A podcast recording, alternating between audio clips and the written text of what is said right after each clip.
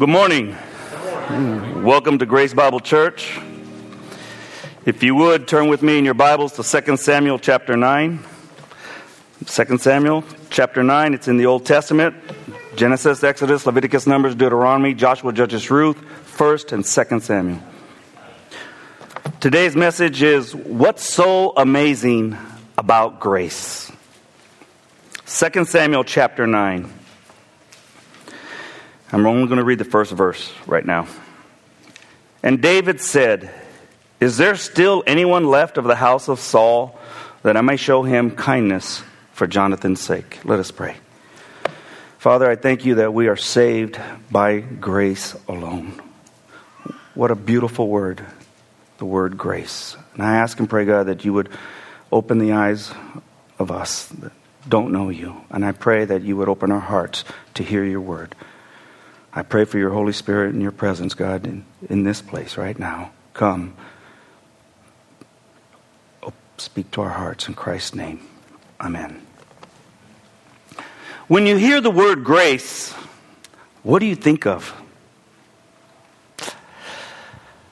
We sometimes refer to ballet dancers or skaters as having grace.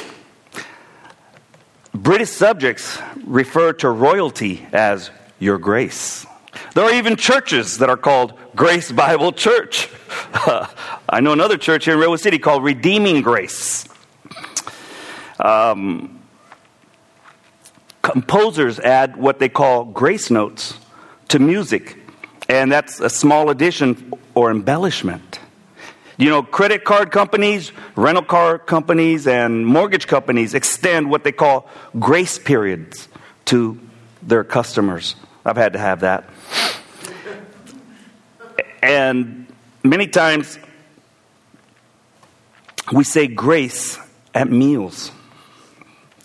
The I went to Office Depot last month and bought some things, and the cashier's name, I said, Grace. Parliament declares an act of grace to pardon criminals. We sometimes say or talk about the Queen of England as bringing grace to a social event.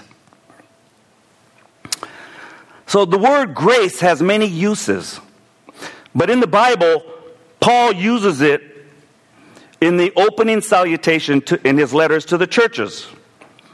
And uh, I'm going to ask several men to speak and read the verse. Uh, Andrew, would you read Romans 1 7?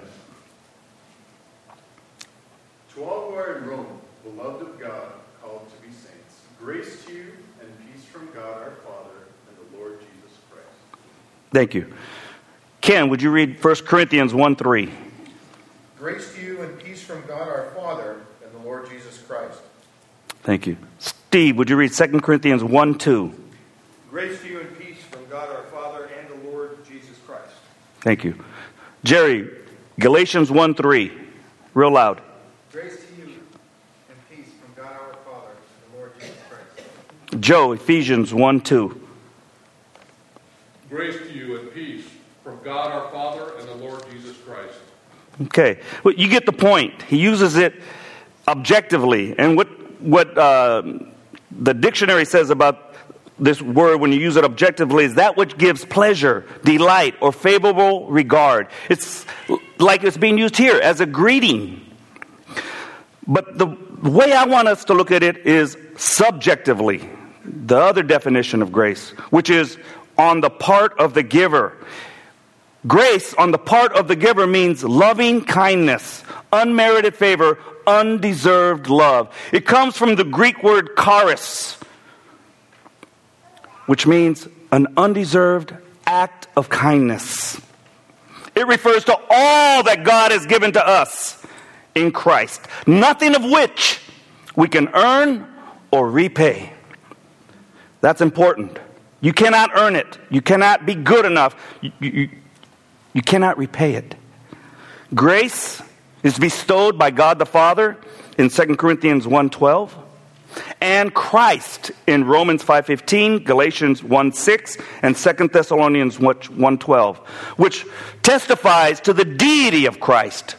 God gives grace, Christ gives grace. It points to the deity of Christ.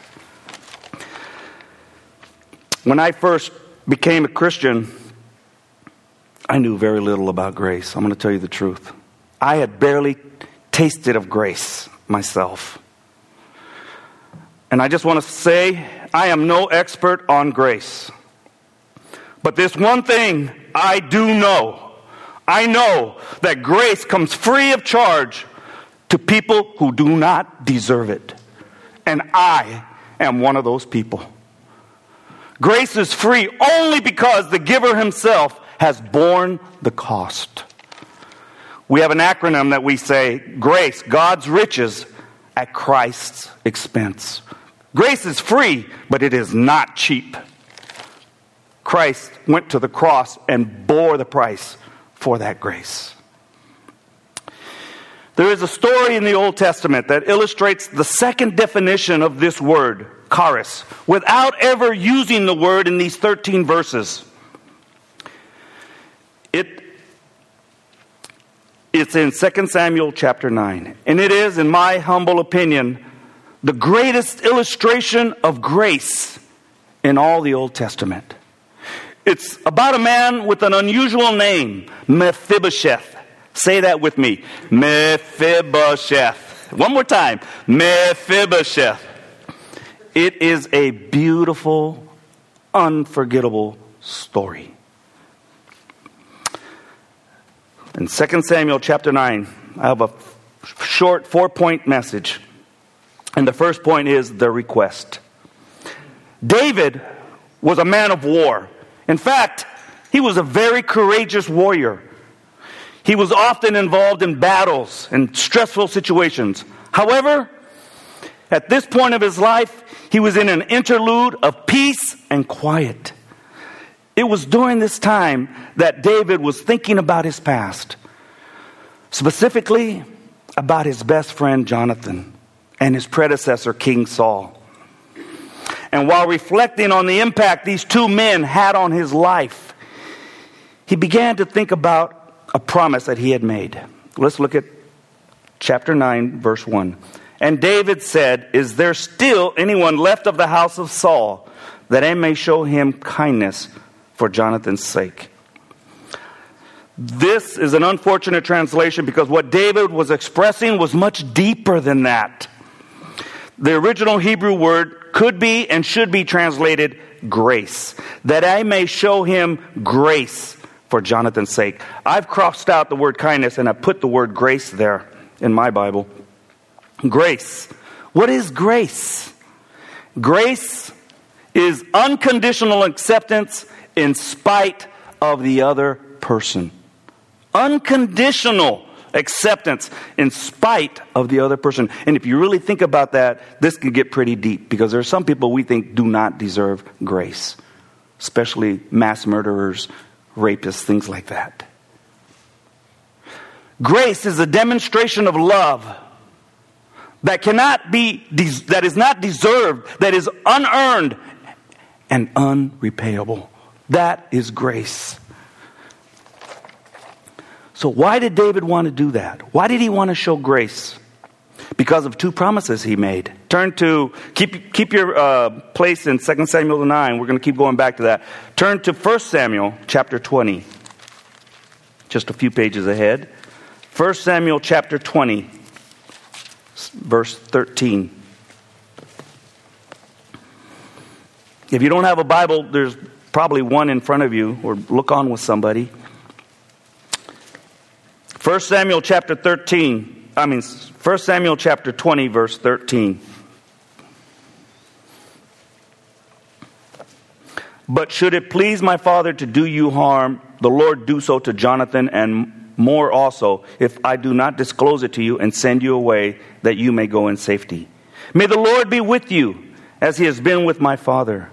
If I am still alive, show me the steadfast love of the Lord and here's what I want to point out that I may not die. And do not cut off your steadfast love from my house forever, when the Lord cuts off every one of the enemies of David from the face of the earth. And Jonathan made a covenant with the house of David, saying, May the Lord take vengeance on David's enemies. And Jonathan made David swear again by his love for him, for he loved him as he loved his own soul. chapter 24. Just a few pages over. That was a promise he had made to Jonathan. And here in chapter 24, it's a promise he makes to King Saul. Verse 20. And now, behold, I know that you shall surely be king, and the kingdom of Israel shall be established in your hand.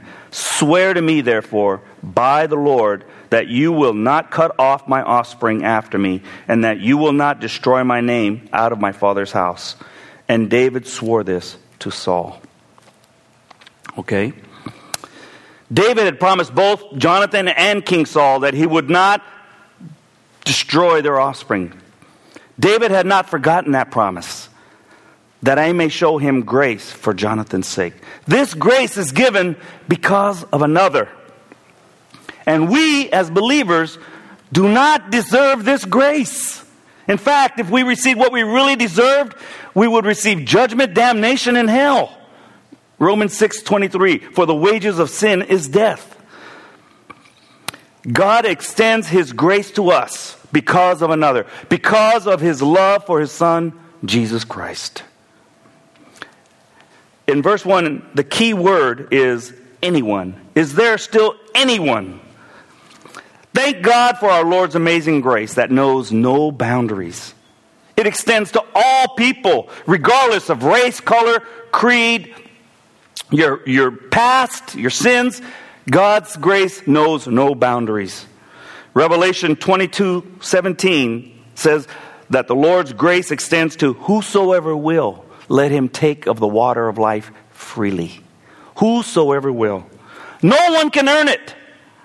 No one deserves it. But, friend, whosoever can receive it. Amen? That's amazing. So, here in 2 Samuel chapter 9, we find David thinking about those promises that he had made. And he starts by asking the people in his court, Is there still anyone left of the house of Saul that I may show kindness or demonstrate grace? Because, and look, that's the key word, because of Jonathan. Notice he doesn't say, Is there anyone good enough? He doesn't say, Is there anyone worthy? Is there anyone qualified? No, he says, Is there anyone still living who should be the recipient of my grace? See, that is grace. That is unqualified acceptance based on unconditional love. You have to remember, was Saul King David's friend? No, he was his bitter enemy. He chased them for 13 years. He had to hide in caves. It was a terrible time for David. He was in the depths of despair because of King Saul. Matter of fact, many, he hunted him down like a dog. Saul was David's bitter enemy, but that did not matter because grace is unconditional acceptance in spite of the other person. When you think about it, it's deep. But notice who initiated this search. It was David. David initiated the search. And God is the one who initiates and seeks after us. We weren't looking for God, but God was calling and looking for you. Notice what it says in verse 2. Now there was a servant of the house of Saul whose name was Ziba, and they called him to David. And the king said to him, Are you Ziba? And he said, I am your servant. And the king said, Is there not still someone of the house of Saul that I may show the kindness of God to him? And Ziba said to the king, There is still a son of Jonathan. He is crippled in his feet. And the king said to him, Where is he? And Ziba said to the king, He is in the house of Machir, the son of Ammiel, at Lo-debar. Ziba says, Yes, David, there is still a son, but he is crippled in his feet. Ziba is implying to David, David, you better think twice about doing this because this handicapped, disabled, crippled is not going to look very good in this beautiful palace. and David's response is beautiful. I love what he says. He says, Where is he? ¿Dónde está? I had to get bilingual there. He doesn't ask how badly. He doesn't even want to know how did it happen. All he wants to know is where is he? ¿Dónde está? That's grace. That is grace. Grace is one sided. It is not, I scratch your back, you scratch my back. It is not a partnership. It is not teamwork. Grace is God giving Himself in full acceptance to someone who does not deserve it and can never or ever will be able to repay it. That is grace. Unconditional acceptance in spite of the other person. A demonstration of love that is undeserved, unearned, and unrepayable. And that, brothers and sisters, it is what makes this story so remarkable. A strong and famous king stoops down and reaches out to a crippled, disabled, handicapped man. What a contrast. Strong and powerful, weak and crippled. And yet, he reaches down to that person. And that's just like the song we sang Your grace is enough. Heaven reaching down to us. That is exactly what God did. Heaven reaching down to sinners. What a contrast. Where is he? He is in the house of Machir, the son of Ammiel, at Lo Debar. Lo in the Hebrew means no. Debar is the root word meaning pasture land. Mephibosheth is in a place with no pasture land. Mephibosheth is living in a dry, barren wasteland, hiding out for the rest of his life in obscurity. Keep your place in 2 Samuel 9 and turn to 2 Samuel chapter 4. How did Mephibosheth become crippled? Who asked that? How did Mephibosheth become? Good question, Darlene. I like that. How did Mephibosheth become crippled? Let's look at 2 Samuel 4 4. It says, Jonathan, the son of Saul, had a son who was crippled in his feet. He was five years old when the news about Saul and Jonathan came from Jezreel. And his nurse took him up and fled. And as she fled in her haste, he fell and became lame. And his name was Mephibosheth. I want to ask you, why was this nurse so fearful? Why did she hurry up and do this? She was fearful because she knew now that Saul and Jonathan had been killed, that he would be executed. And we're going to talk about that in a little bit. But when the nurse heard that Saul and, da- and Jonathan were killed in battle, she hurriedly picked up the little prince to protect him and fled. But as she ran, she probably tripped and fell. And the, the little prince fell and was permanently dis- disabled as a result. And how old was he? How old was he, Ken? Five, Five years old. Remember that. Five years old, permanently crippled. Was it his fault? Mm-mm. So, one, we have the request. Where is he? Number two, we have the reaction. Look at verse 5. 5 and 6. Now turn back to 2 Samuel 9. Then King David sent and brought him from the house of Machir, the son of Ammiel, at Lodebar.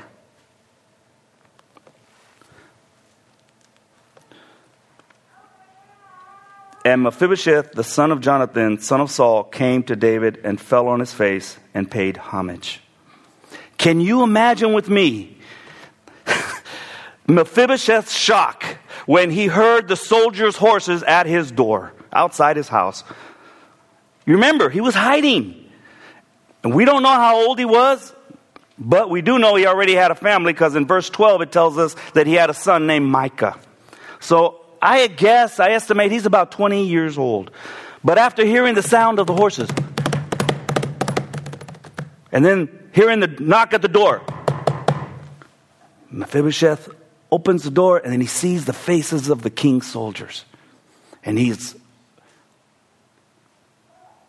panicked, shocked, stunned, and amazed. Like, They found us. And then the soldiers tell him, The king wants to see you. Oh no, the king. Can you imagine the shock? Can you imagine the reaction of Mephibosheth? Oh no, he probably thought, This is the end. Why would he think that? Why was the nurse so fearful? Because in those days, it was common for ancient kings and rulers to do a search of the previous ruling party and massacre the family. Why? So that, that those uh, relatives wouldn't be able to challenge their reign or their throne. They wouldn't be able to regain the throne. So it was common back then. And who is Mephibosheth? He is the grandson of King Saul. He's the surviving heir. Fear must have gripped his heart. He was shaking in his boots because he is the direct descendant of Saul. He deserves nothing but judgment from the king. And I, I think that must have been a long ride to the palace. He, he probably thought I might never see my son and my wife again. But that wasn't the case with King David. King David wanted to do this because he trusted God and he wanted to show charity. He wanted to show that he had forgiven what had been done to him by his enemy, King Saul. And we too, as Christians, must not be reluctant to forgive those who hurt us, but to show them love. Do not repay evil with evil, 1 Peter 3 9 says, but repay evil with good. With one word, David could have eliminated any further competition to the throne. Imagine with me, if you will, Mephibosheth hobbling into the throne room. And he sees the opulent curtains, the rich furnishings, the expensive rug, the best the world had at that time. And then in comes this poor, weak, crippled, disabled, deposed prince. Probably trembling and shaking, thinking, oh no, waiting for the sword to chop off his head from his body. Fearful. Why? Because remember, David was a bloody man. He was a man of war. And do, do you remember who he killed? Goliath, big old nine foot man. Yeah, he was a giant slayer. He was a man of war. And that's why he wasn't allowed to build the temple. He was a bloody man. And Mephibosheth's reaction was, I am condemned. I am judged. And the truth is, we are all judged and condemned because we are all sinners. The Bible says in Romans 3:23, all have sinned and fallen short of the glory of God. We deserve judgment. You don't it, you, you don't just die and go straight to heaven. We deserve judgment. And that's why we need the cross. So, one, the request. Two, the reaction. And three, the restoration. Verse 6 And Mephibosheth, the son of Jonathan, son of Saul, came to David and fell on his face and paid homage. And David said, Mephibosheth. And he answered, Behold, I am your servant. Suddenly, this bloody warrior does the most unusual thing. David says, Mephibosheth. And he answered, Behold, I am your servant. Why did I say it like that? Because I think he said it here with tenderness. Imagine you have not seen your best friend's grandson, and this is the first time you ever saw him. Imagine you being a grandparent and seeing your grandchild for the first time. What are you going to say? Hey, bud, what's going on? No, you're going to say their name with love and tenderness. Mephibosheth. It, it's how I envision it. Behold, I am your servant. And David immediately put the crippled man at ease. What did he say? Verse 7. And David said to him, Do not fear for I will show you kindness for the sake of your father Jonathan. Why did he call him? Why did he bring him there? And I will restore to you all the land of Saul your father, and you shall eat at my table always. And he paid homage and said, What is your servant that you should show regard for a dead dog such as I? Why did David bring him there? To restore all the land that had been his grandfather's. And to me, that was probably a pretty substantial amount. He was the king. He wasn't poor. He probably owned a good chunk of land and property. So he puts him at ease right away. He gives him his grandfather's land. A moment before, he thought he was going to be killed. Mephibosheth, who was so poor, living in a barren wasteland in somebody else's house.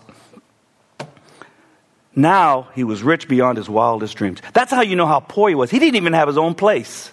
Can you imagine? He didn't even have his own place living in somebody else's house. And now he's rich beyond his wildest imagination. Mephibosheth accepts his kindness with great humiliation. He says, Why would you show such regard to a dead dog such as I? You know what that meant? That was an insult. A dead dog was an insult. A dead dog has no worth, no value. And back then, dogs were not held in high regard like they are today. Back then, a dog was just a dog. Okay? A, a, a, they didn't eat good food, you know, open up a can, pour it out, or all this good bone stuff. No, they didn't take them to the groomers. There were no dog shows, you know. And some dogs, not in my house, but at some dogs, they even sleep on the bed. Mm-mm. A dog back then was just a dog. Oh, some of you are laughing. I know that means what the, that's what your dog is. Dogs were held in contempt. So basically, Mephibosheth is comparing himself, himself to something worthless, insignificant. And that is the same opinion we should have of ourselves as believers. We are nothing. We are nobody without Christ. Don't think of yourself more highly than you ought. We are worthless, insignificant, dead dogs. But suddenly, Mephibosheth position was transformed from that of a helpless and poor cripple now to a powerful and wealthy man who had direct access to the king and ate at his table. Wow. Look at verse 9. Then the king called Ziba, Saul's servant, and said to him, All that belonged to Saul and to all his house I have given to your master's grandson and you and your sons and your servants shall till the land for him and shall bring in the produce, that your master's grandson may have bread to eat. But Mephibosheth, your master's grandson, shall always eat at my table. What did uh, Mephibosheth inherit? Now, Ziba had 15 sons and 20 servants. Then Ziba said to the king, According to all that the, my lord the king commands his servants, so will your servant do. So Mephibosheth ate at David's table like one of the king's sons. And Mephibosheth had a young son whose name was Micah, and all who lived in Ziba's house became Mephibosheth's servants. So Mephibosheth lived in Jerusalem, for he ate always at the king's table. Now he was lame in both his feet. This is a picture of your state and mine. We are sinners, enemies of God, crippled and poor, deserving judgment and damnation living in a land without pasture. We are taken from this helpless estate and brought into the very household of God. Basically, we are made rich in Jesus. And through him, we have direct access to God. How great and wonderful is that? That's what's so amazing about grace. Romans 5 1 and 2. Therefore, since we have been justified by faith, we have peace with God through our Lord Jesus Christ. Through him, we also obtained access by faith into this grace in which we stand and we rejoice in the hope of the glory of God. That's what's so amazing about grace. We have a hope, a hope that is greater than what we have in this world. We have peace with God through our Lord Jesus Christ. We are going to glory. Amen. That's what's so amazing about grace. It can't be taken from you if you are a child of God. That's what's so wonderful and great, great about grace. David not only restored to Mephibosheth all the land that Saul owned, but 15 sons of Ziba to till the land. I like that. He didn't have to, he didn't have to do the gardening. No, I like that. Uh, 20 servants uh, in Ziba's have become the property of Mephibosheth, and then to eat at the king's table forever. Free food every day? Yeah! and before I rush through this, think about this for a second. Eat at the king's table. Who's at that table? Of course, the family of David. And I know probably one of the people there was the, the captain of the army, Joab, strong, muscular soldier. Know, he probably walked like this, you know, with his big old long sword in his sheath. He was, he was bad. You know, he, he was the captain of the army. Strong man. Then think about it. Who else was there? Absalom. Absalom, the Bible says in 2 Samuel 14, was perfect. He was handsome, guapo. good looking man. The Bible said that he was so good looking that he was there was no blemish from the crown of his head to the sole of his foot. Woo! That is good looking. That man was good looking. Who else was at that table besides Absalom, Joab, Tamar? The Bible says that Tamar was a beautiful woman. I looked up in my concordance. There's only four women that the Bible has called beautiful. And she's one of them. And when the Bible says that something is beautiful, believe me, it is beautiful. She was a knockout. So you have Joab, you have Absalom, who's just, just a beautiful man. And I don't say that very often. You have Tamar, who's a beautiful woman. And then you have Amnon, another son of David, who's probably clever and witty. And then later on down the road, there's going to be Solomon sitting at that table, the wisest man in the world. So you have strong soldier, you have this perfect man, you have this beautiful woman, you have this clever, witty son, and you have the wisest man in the world sitting at that table. That's the cream of the crop, brothers and sisters, the cream. And then they're there sitting at the table, getting ready for the dinner, and then they hear clump, clump, clump, clump. And there comes Miss Mephibosheth, humbling humbly coming to the Lord's, to the king's table on his crutches and takes his place at that table as one of the king's sons. What a scene! That is grace. That is grace. We can come to the Lord's table. That's what's so amazing about grace. And one day, when we go into glory, we will be sitting at the Lord's table. We will be there with Abraham and Moses and David, Peter and Paul, maybe even Mephibosheth. What a picture! What a scene. David, out of pure love for Jonathan, demonstrated grace to his handicapped son. And God, out of his pure love for his son Jesus Christ and the penalty he paid on the cross, demonstrates grace to unbelieving sinners. We are walking with God today because God demonstrated his grace to us out of his love for his son Jesus. M- listen to me. Mephibosheth had nothing, he deserved nothing, and he could repay nothing. He was hiding in Lodabar. The same is true of us. We have nothing, we deserve nothing, and we can offer God nothing to save us. Nothing. And we are hiding from God. We are lost, crippled, going to hell. Then came amazing grace, and everything changed. What's so amazing about grace? That once I was lost, but now I am found. I was blind, but now I see. Can you say hallelujah? Hallelujah. David restored Mephibosheth from a place of barrenness to a place of honor.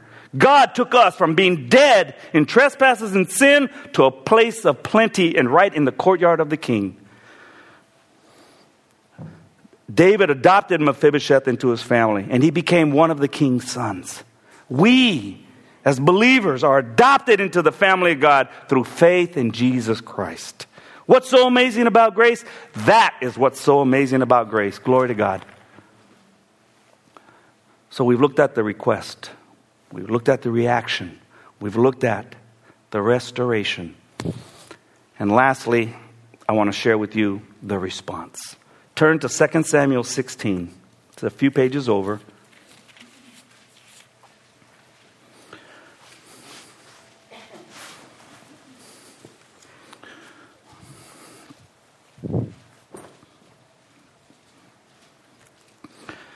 Second Samuel 16, verses 1 through 4. Let me give you a little background. David was at a low point in his life. David had fled Jerusalem because his son Absalom had revolted and rebelled and took over the throne. So David had to flee. And while David is fleeing, he runs into Ziba, the servant of Mephibosheth. Chapter 16, verse 1. When David had passed a little beyond the summit, Ziba, the servant of Mephibosheth, met him with a couple of donkeys, saddled, bearing 200 loaves of bread, a 100 bunches of raisins, a 100 of summer fruit, and a skin of wine. And the king said to Ziba, Why have you brought these? Ziba answered, The donkeys are for the king's household to ride on, the bread and summer fruit for the young men to eat, and the wine for those who faint in the wilderness to drink. And the king said, And where is your master's son? Ziba said to the king, Behold, he remains in Jerusalem, for he said, Today the house of Israel will give me back the kingdom of my father.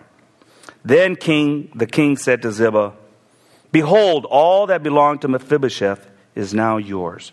And Ziba said, I pay homage. Let me ever find favor in your sight, my lord the king. Ziba gives David donkeys, bread, fruit, and wine. But then he says, Where is your master's son? ¿Dónde está?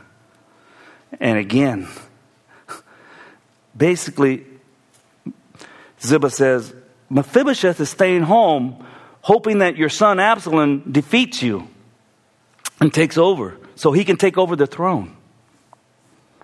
Basically, Ziba said, Even though Mephibosheth is not loyal, I am loyal. Um, was it a lie? Of course it was. It was a horrendous lie. And David believes the lie, and he gives everything to Ziba. But it doesn't last for long because not short long after that, Absalom's killed, and David returns to Jerusalem. Now turn to 2 Samuel 19 verses 24 to 30.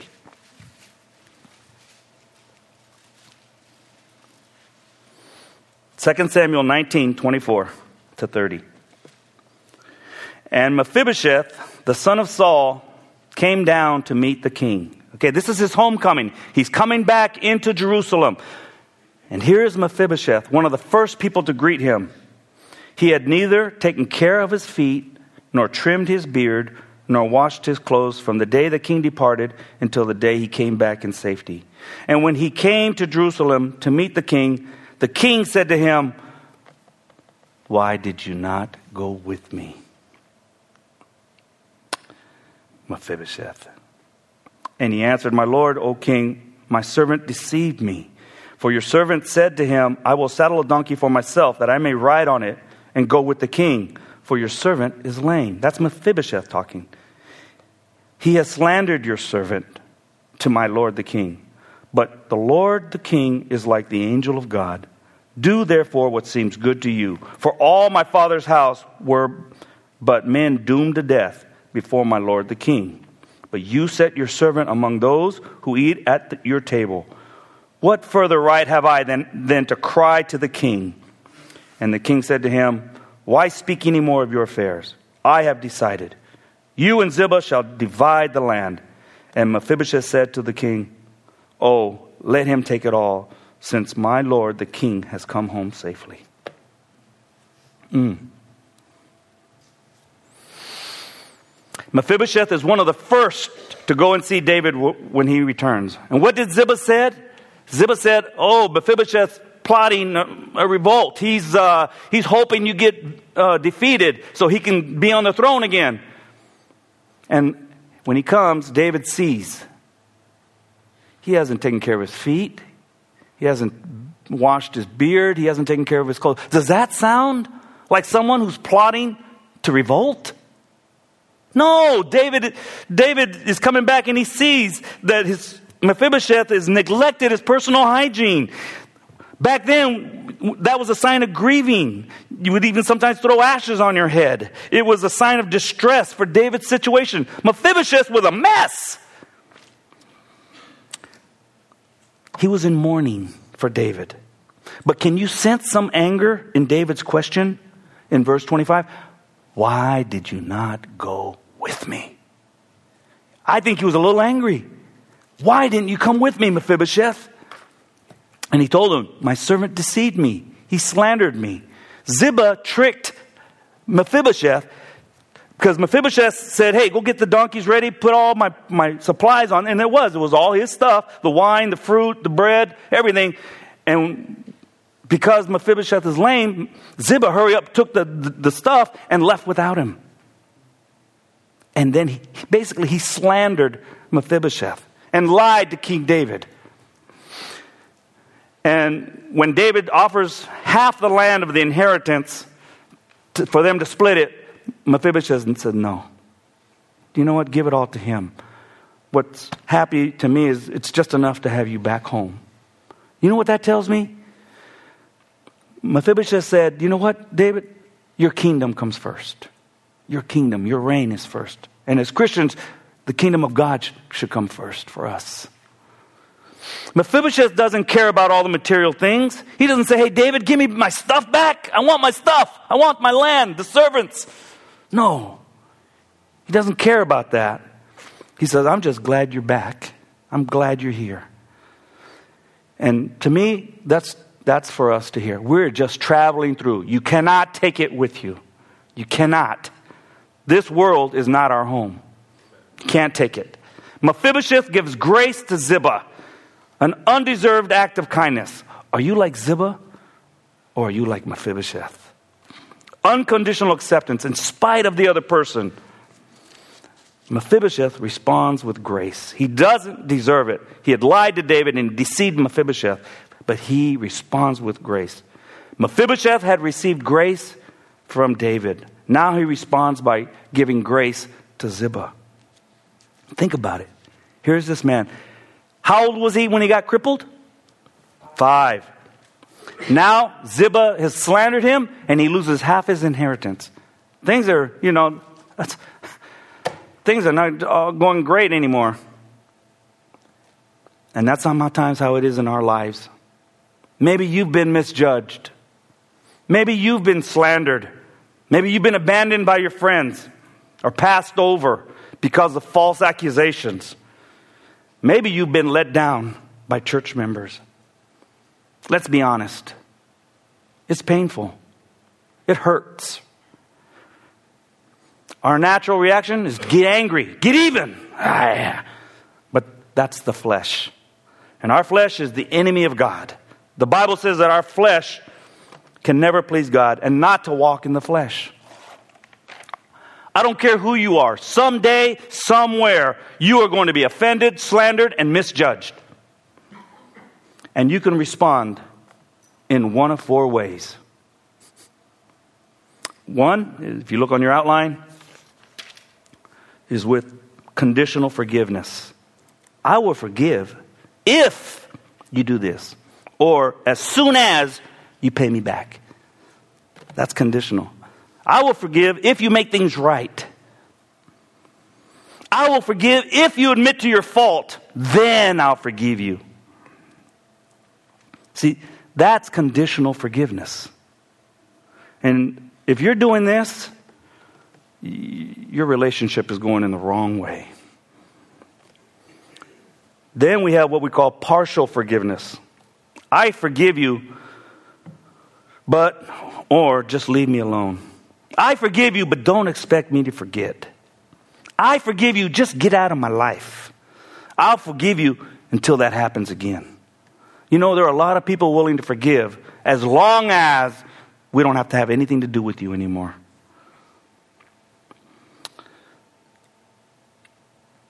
That's bad. Partial forgiveness. I'll forgive you, but just get out of my life. We do that. We do that. We don't want to let people off the hook, and so we keep them at a distance. That's partial forgiveness. Then there's delayed forgiveness. I'll forgive you, just not now. Or I'll forgive you, just give me some more time. I'm, I'm not ready right now. I'm not ready. Someday I'll forgive you. That's partial forgiveness. That's delayed forgiveness. And most of us would rather sit on a judgment seat than on a mercy seat. If you are still ignoring somebody in the church, if you are indifferent towards somebody, if you're giving somebody the silent treatment and not speaking to them, you are on a judgment seat and you have not given forgiveness. So there's conditional, there's partial, there's delayed, and lastly, there's true forgiveness. Biblical forgiveness is to release, to remit, to send away, to cancel the penalty. And I just like to say, let it go. Let it go. True forgiveness always seeks the best interest and the welfare of the offender. Always seeks the best interest and the welfare of the offender. When Joseph was sold into slavery by his brothers back in Genesis 37, Joseph doesn't say, I forgive you. Now, now get out of my life. Go away. Don't bother me anymore. No, he doesn't respond like that. What does he do? And let me tell you, this took a long chunk of his life. It took 13 years from the time he was 17 to the time he was 30. After forgiving them, he comforts them and he provides for them. And he says, I want to be a blessing to you and to your family. What's the point here? You haven't forgiven someone until you have ministered to them. You haven't forgiven someone until you have ministered to them. No church, no family, no friendship, no marriage, no society can function without forgiveness. There has to be forgiveness. And I'm going to tell you, brothers and sisters, there are Zibas out there by the dozens. Even in church. Even in church? Yes, even in church. Not this one, of course.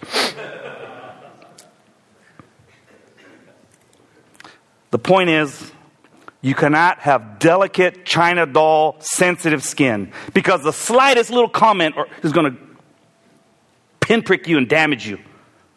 You have to be thick skinned. Mephibosheth had a soft heart and thick skin. And let me tell you something if you're thinking about doing ministry, if you're thinking about doing ministry, you need rhinoceros skin. Is that right, Steve? Amen. Say amen. There it is. Mephibosheth had a soft heart and thick skin. People are going to talk about you. People are going to misalign you. They're going to slander you without even talking to you. The proud have a hard time forgiving and giving grace. The proud. That's why the Bible says God opposes the proud but gives grace to the humble. And when you view, view yourself as a dead dog, then you can respond with forgiveness and grace. Mephibosheth responded with grace. Brothers and sisters, give grace. Don't hold on to anger and bitterness. Mephibosheth realized he had been restored and reconciled, so he does the same to Ziba. That is forgiveness, mercy, and grace. If you have experienced the grace of God, and he forgave you of all your wicked sins, how can you not forgive somebody else and show them grace? C.S. Lewis, famous Christian writer, said, To be a Christian means to forgive the excusable, inexcusable. Let me say that again. To be a Christian means to forgive the inexcusable because God has forgiven the inexcusable in you. mm. Chew that for a minute. You say, but that isn't fair. That's right. Forgiveness isn't fair, which is one of the hardest things about it. Grace is not about forgiveness. Remember what I said? If we got what we really deserved, we'd be in trouble. Forgiveness is unnatural. Forgiveness is no simple thing. And I want to tell you when we genuinely forgive, we set a prisoner free. And then later on, we realize that the prisoner that we set free was me. I can tell you from experience that this is true. Don't hold on to anger because it turns into bitterness, and bitterness is bad. And you think you're giving poison to somebody else, but what's really happening? You're the one swallowing the poison. Joseph had a well deserved grudge against his brothers. They sold him into slavery, they stripped him of his robe, they slandered him. Well, Potiphar's wife slandered him, and then he was sentenced to prison. He had a grudge that he could have said, I want a pound of flesh. But he forgave. He forgave, and that was powerful because of, because of God. He even named his son Manasseh, one who causes to be forgotten. And that's what God does. When you come to God and you ask Him to forgive you and turn your life over through faith, He pours out grace that will pardon and cleanse within, cleanse away all your sin. That is forgiveness. If you are not a Christian, then you are Mephibosheth, crippled with sin, hiding from the king. But the king's grace is extended to you because of another, Jesus Christ. And you can become part of the king's family, eat at his table, and have fellowship and direct access by putting your faith in Christ. If you are a believer and a Christian, then you are David. And you must seek out the enemies to bless them and show them the kindness of God.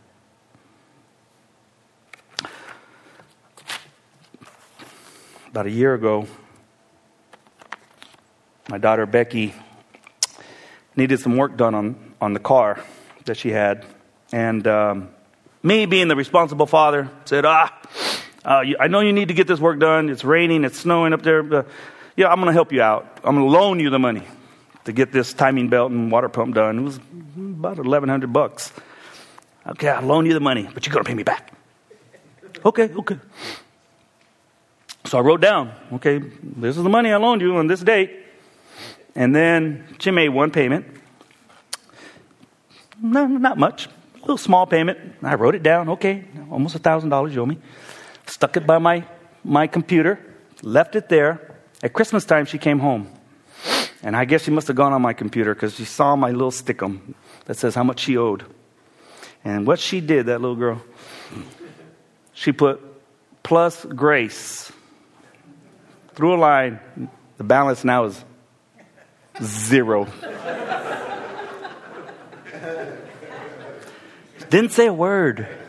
Didn't say a word. She left. She went back home, Seattle. About a, a couple days later, I went to go do something, and I saw that, and I thought,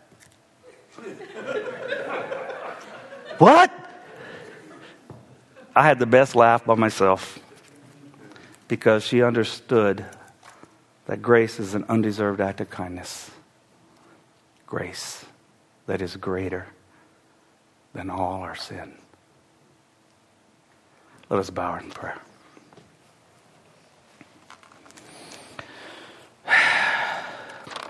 Lord, thank you for this day. Thank you for this opportunity.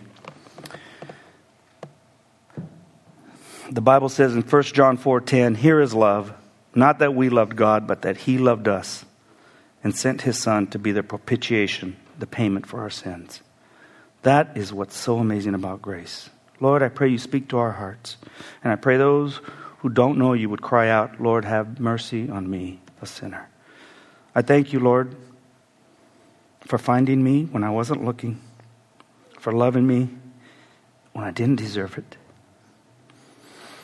and for adopting me even though I'm most unworthy. Grace really is so amazing. Bless your word, Lord. Speak, speak to our hearts. In Jesus' name, and all the people said, Amen. Amen.